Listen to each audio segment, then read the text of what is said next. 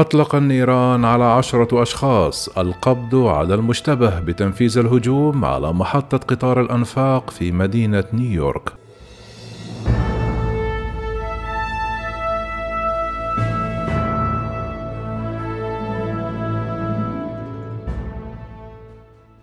أعلنت السلطات الأمريكية الأربعاء القبض على المشتبه بتنفيذ الهجوم على محطة قطار الأنفاق في مدينة نيويورك الذي أطلق النيران على عشرة أشخاص يوم الثلاثاء وأكدت شرطة نيويورك أنها تعقبت حركة سير المشتبه فيه حتى اعتقاله مشيرة إلى أن لديه سجلا إجراميا في نيويورك وأنه كان مطلوبا أمنيا في ولاية نيوجيرسي.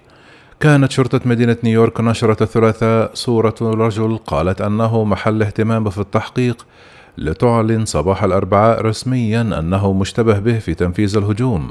قالت شرطة نيويورك على تويتر أن الشخص اسمه فرانك جيمس يبلغ من العمر 62 عاما وأرفقت صورتين له ودعت إلى إبلاغها بأي معلومات متوفرة بشأنه.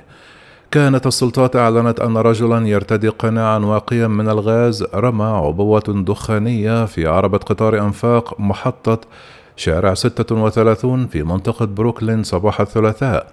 وأطلق النيران على الركاب الذين هربوا مذعورين وتضمنت إصابات أخرى لاستنشاق الدخان. أصيب عشرة أشخاص بينهم خمسة بحالة حرجة لكن وضعهم مستقر في حين تراودت تساؤلات حول الدوافع من وراء الهجوم. عندما استجابت الشرطة لنداء الاستغاثة في حادثة الثلاثاء عثرت على حوالي 36 غلافا لرصاصات مستعملة وأربع عبوات دخانية استخدمت اثنان منها. كما عثر على مفتاح لمركبة شحن صغيرة تابع لشركة يو هول اكتشفت في وقت لاحق في بروكلين. وذكرت الشرطة أنها ربطت علاقة جيمس بالمركبة التي كان قد استأجرها في ولاية فيلادلفيا. ذكر مسؤول مطلع تحدث لواشنطن بوست بشرط عدم الكشف عن هويته أن المحققين كانوا واثقين من أن جيمس كان في مكان إطلاق النار بناء على اكتشاف بطاقته الائتمانية والمركبة التي استأجرها. لكن المسؤولون قالوا إن طول جيمس لم يكن متطابقا مع الوصف الذي قدمه بعض الشهود لذا لم تود السلطات تحديد جيمس كمشتبه به فورا. ولم تتمكن جريدة الواشنطن بوست من الوصول على الفور إلى جيمس أو أحد أفراد أسرته. أشارت الشرطة أن لدى جيمس عنوانا مسجلا في ولاية ويسكونسن وآخر في فيلادلفيا كما ذكرت أن لديه روابط غير محددة في ولايتي نيويورك ونيوجيرسي وأوهايو. وفي فيلادلفيا نقلت واشنطن بوست عن امرأة تحدثت بشرط عدم كشف هويتها أنها تمكنت من التعرف على جيمس عندما عرضت صورته على التلفاز. قالت المرأة إنها عاشت في نفس الحي السكني الذي يقطن فيه جيمس طوال الخمسون عاما. وخلال تلك الفترة كان الرجل يسكن في الحي بشكل متقطع. أضافت للصحيفة الأمريكية أن بالحي الذي عاش فيه الجميع يعرف الجميع إلا أن عائلة جيمس كانت منطوية بعض الشيء. ونقلت الصحيفة لمحة عن حسابات وسائل التواصل الاجتماعي الخاصة بجيمس. مشيرة إلى أنها تعكس انتقاده لعمدة نيويورك إيريك آدمز تضمنت مقاطع فيديو سجلها جيمس توبيخا وعبارات نابية وصف خلالها ما هو معروف لديه بنظام الصحة العقلية في مدينة نيويورك.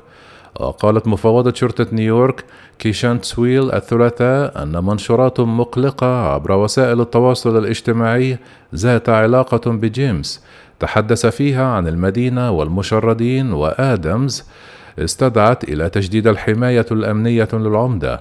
أشارت الواشنطن بوست إلى أن حسابا عبر قناة يوتيوب باسم Prophet of Truth 88 أو رسول الحقيقة 88 أنشئ عام 2014 يظهر فيه رجلا يبدو أنه جيمس وهو يصرخ ويشتم أمام الكاميرا بعدة فيديوهات.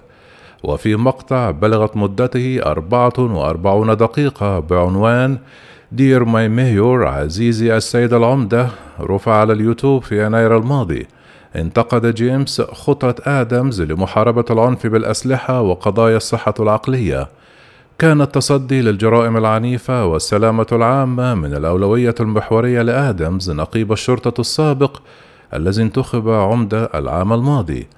كما دان جيمس الذي قال أنه ولد ونشئ في مدينة نيويورك برامج التوظيف والتدريب للشباب السود ذوي الدخل المنخفض مضيفا أنه كان ضحية هؤلاء ووصف تجاربه بأنها عرضا مرعبا.